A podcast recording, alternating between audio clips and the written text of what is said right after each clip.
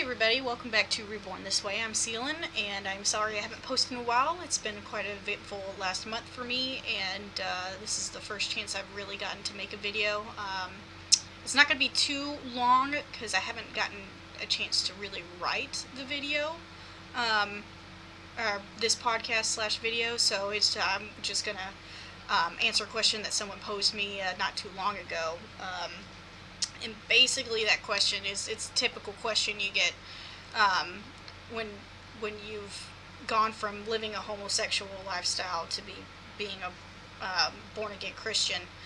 And um, the question was basically, so do you believe everything God says about homosexuality in the Bible?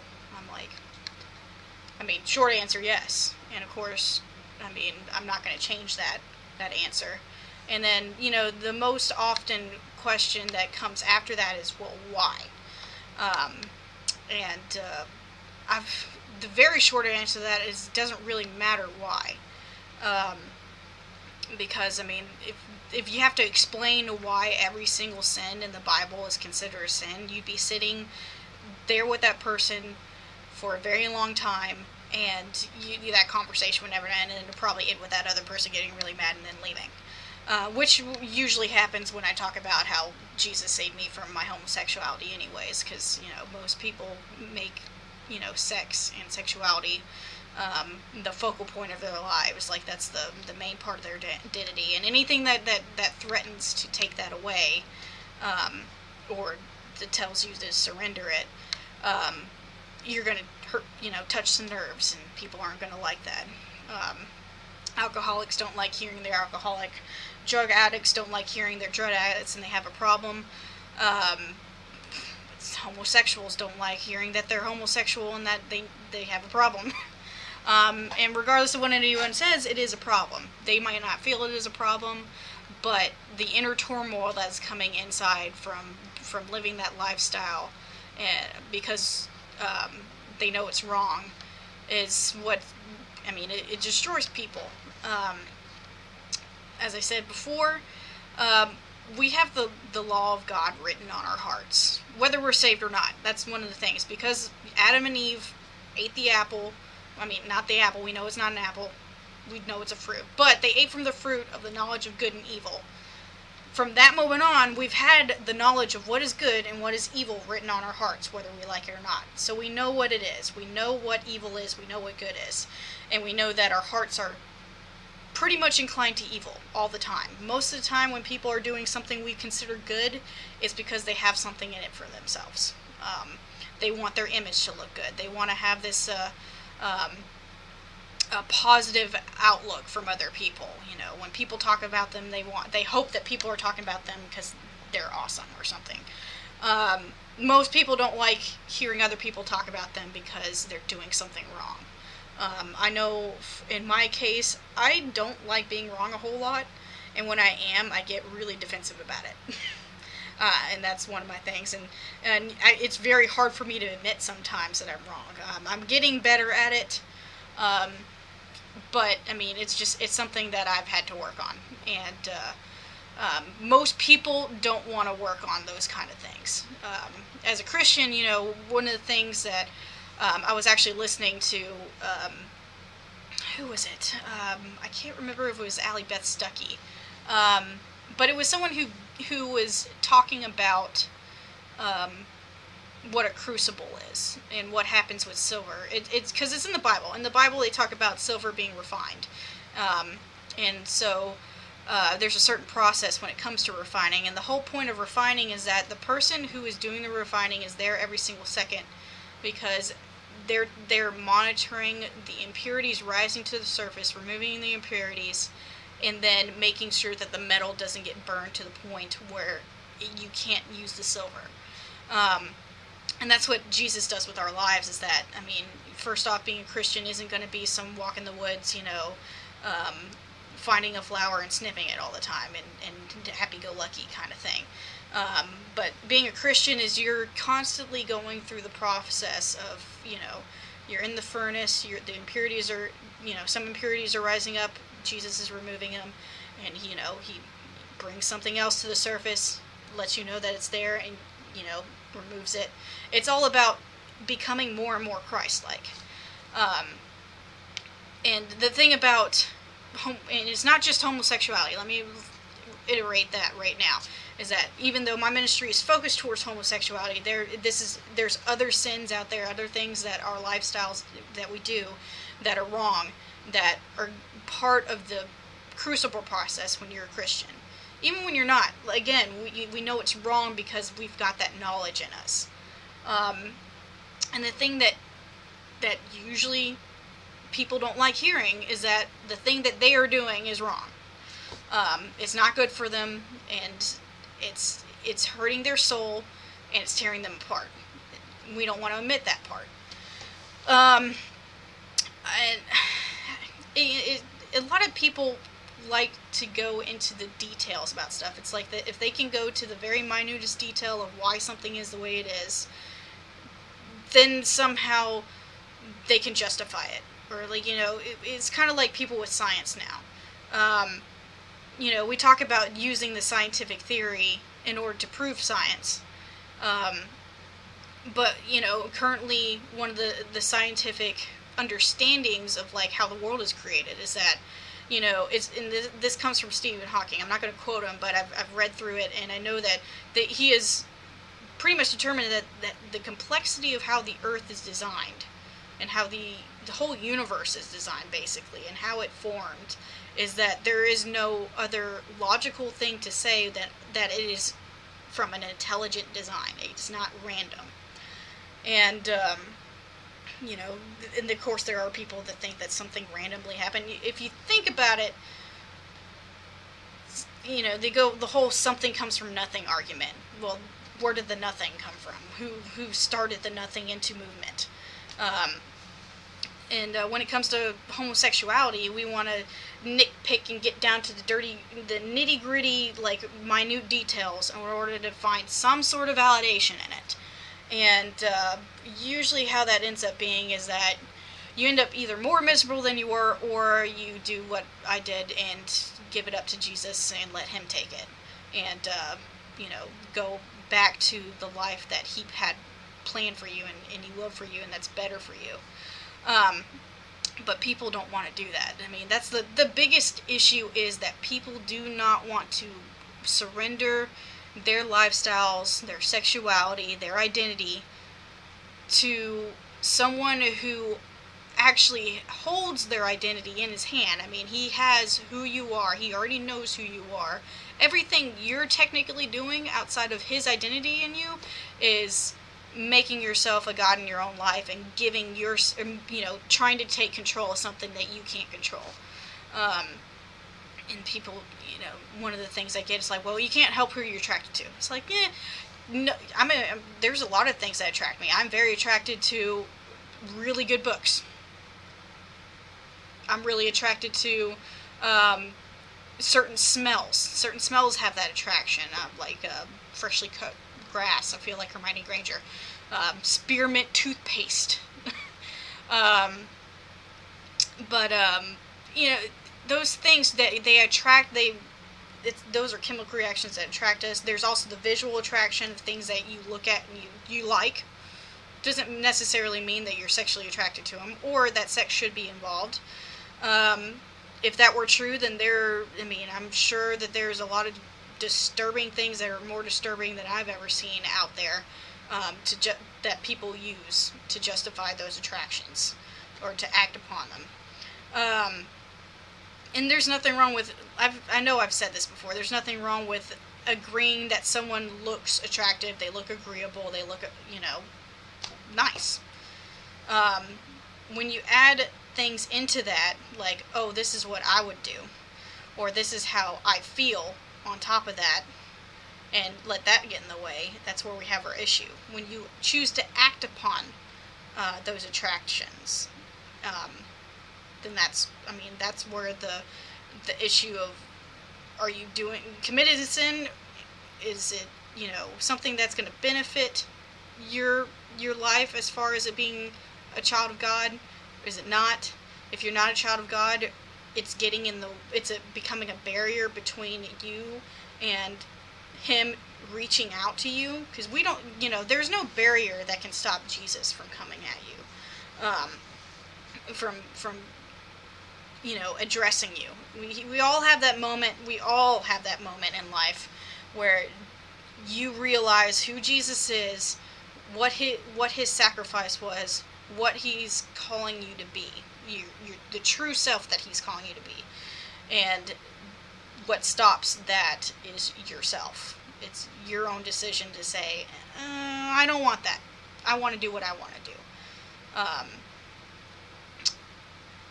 and i mean that's I, I wish it wasn't so simple as that. Because it's kind of like i said it's sad. Um, I've, I've, you know, I look at myself first when when it comes to this, and I think of how um, sad my life was at the time when I was totally living outside of Jesus's will, and you know, not giving up my sexuality. You know, like I was choosing to be miserable over letting homosexuality go. Um, and in hindsight, it's you just think of the foolishness of it um, why would I have let that be the thing that kept me from peace and from from the joy of being a Christian, um, of living a lifestyle that's beneficial to me and you know that Jesus had planned for me that was that's always been way better than what I had uh, what I thought was good for me. Um, it's just you know it's one of those things you, you kind of kick yourself in the butt for it. Um, I'm not. I I'm really hope I'm not. It doesn't sound too simplistic, but it, you know, it, in reality, it is a simplistic thing. It's something that's so simple yet we complicate. I mean, um, I've, I've one of the things that we've been doing in in my church has been reading through the Bible, um, and we're trying to do it in a year. I know that our pastor has so far read it, I think, four times. Uh, there's a way to read it that much. He he has that kind of time. I wish I had that kind of time. It would be cool to read it, and you know, really start getting in and memorizing it. But um, back to the reading, I you know, one of the things that I've been overtly aware of is how simple God had it for the Israelites. You know, you, the people look at it Leviticus and go, well, "This is all so hard. How can everybody keep all these laws?" And it's really not that difficult if you put, you know, the love of God first. Then it's really easy to follow the law that He put in place. I mean, you don't think about doing those things. You think about pleasing God. Um, and I think about, uh, you know, in, in every instance when when Christ, you know, or when God showed mercy to the Israelites when they violated his law and they kept, you know, leaving their first love. They kept um, basically prostituting themselves to all these other gods, all these other things that they wanted to do. They were doing it to themselves. We do it to ourselves. We destroy our own lives. Jesus and God, you know, God never wants our lives destroyed he he wants us to come to that loving relationship with him and where everything you know everything is in his hands where we trust him with all that where we just do what he says to obey is better than sacrifice. You know to for jesus he obeyed to the point of sacrifice you know and he did that so that we didn't have to. I mean we couldn't. It's not like oh well he did it so i didn't have to do it. We couldn't even do it you know. If you one sin sets you apart. One sin. And as simple as that is, you know, that one time you disrespected your parents when you were like four years old, you already knew that it was wrong and you still did it. That one sin sets you apart. Um, and, you know, we know at the time that we don't have to do it like that. We didn't have to act like that. We don't have to choose to act like that. And yet we do it anyways. I mean, it's I'm probably ranting right now, and people are probably going like, eh, she's kind of getting a little bit fiery about it. I'm like, yeah, but I want to get fiery about it. We should all be fiery about it. We should all, you know, first off go, what in the world were, was I thinking? You know, letting something so stupid get in the way. And I, I don't want to call homosexuals stupid. I'm calling the sin stupid and myself stupid first. I mean, people aren't people aren't stupid It's just something stupid that gets in the way. And, um, you know, and one of the things that I've been challenged with has been am I showing the love that I'm supposed to show as a Christian to other people? And part of that love is telling the truth. And, you know, I don't want fear of people thinking I'm too fiery to stop me from actually saying the truth. And, you know, it's it's I want to see everybody that I interact with every single day in heaven with me. I may not know you very well. I may not know you at all, and you may not be suffering from the same sin that I suffered from. You might have something else that's getting in the way of you and Jesus, but I want to tell the truth and I want you to know the truth. And I don't want you, don't want you separated like we are if we don't have Jesus. And I'll I'll end it with this because I don't want to go too long. Um, we'll go back. We'll turn it all back to Jesus. Jesus has a better identity in store for you than what you think your better identity is. I thought that it was the coolest thing for the longest time that I was homosexual. That oh look at me, I'm homosexual. I'd be call it out. I'd be like, oh yes, but I'm homosexual. You know, I'm a homosexual Christian. I'm a lesbian Christian. That it, that wasn't what Jesus meant for me. And that's not what Jesus means for anybody. He wants you to live the best life that He has for you to live. We have that choice of letting Him have that. You know, and it's really, you know, you know, He. One of the best descriptions is that He had a He has a gift for you, and He offers you a gift, and you can decide not to take it, take it basically it's just something he's offering up until the point that you decide to take the gift and, and, and use the gift. Everybody has that hand stretched out to them from Jesus. I mean, he died for everybody. He died for my sins. He died for your sins. He died for this whole world's sin.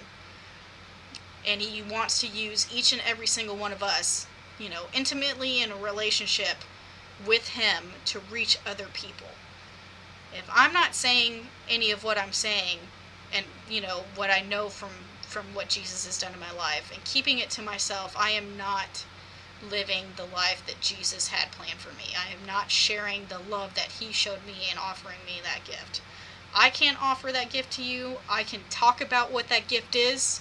I can let you know how awesome the gift is and that the only way that you can experience it too is by accepting that same gift but it's it's you who's got to pick whether you're going to accept that gift or not. Um, and I pray, I plead with you guys, don't let sexuality get in the way of that gift. People do it with heterosexuality and, and promiscuous lifestyles, um, and and using the focal point of any relationship being sex, and you know, and what their gratification is. Don't let that get in the way. You know, Jesus has something so much more awesome planned in our lives, in your lives, in my life, than sex. That is not the antithesis. What I, I, can't speak. That is not the. Um, I can't. Why can't I speak right now? That is not the epitome of what our lives are. Sex. That's you know, it's something that he designed so that we could be fruitful and multiply and continue spreading um, the truth of who he is and his love to everybody else. I mean, that that's not the epitome of what our lives is. Um, don't let it be the God, the idol, the focus that gets in the way of you letting Jesus be the God of your life. Because um, there is only one God. And Jesus is his son. Jesus came and humbled himself and became like man, became like one of us, to suffer with us and to die for our sins, to take up our sins on the cross with him and save us from sin that we can't save ourselves from. Um, and I'll end it with that. I, I hope I didn't rant too much. It's I the the fiery spirit that I have going on right now is uh, um, it's just something that's been getting more intense, and it kind of got more intense with the the month that I've been having as far as with work. Um, and you know, one of the things that I think about is, you know, I worry about work, and then I'm like, well, work won't really matter whenever Jesus comes back like that. I mean, that job, I, I've, I've been putting it in a stressful place in my life. And that's one of the things that I've been coming to realize when with reading my Bible and all that. It's like it hasn't been the idol of my life, but I've been giving it undue attention as far as stress and you know my worry. And uh, the my fiery spirit has come from just not worrying about it anymore and going, you know what? I'm going to keep displaying who Jesus is in my life, regardless of work or not. And I am going to make sure that I tell the truth to as many people as possible with the sincerest love that I have for people that I meet, especially those in the LGBT community who are holding on to something that is so hollow and superficial and will not save them and has nothing to do with their salvation and does nothing but get in the way of their salvation. Um, so I would like to say I was going to apologize for that, but I'm not because Jesus and His love is more important, and your and salvation is more important. Um, thank you guys for listening. Um, again, I hope you have a blessed week, and I will try to get another video more structured and less fiery, or at least less more structured. We'll go with more structured and maybe as fiery um, next time. Thank you guys. Love y'all.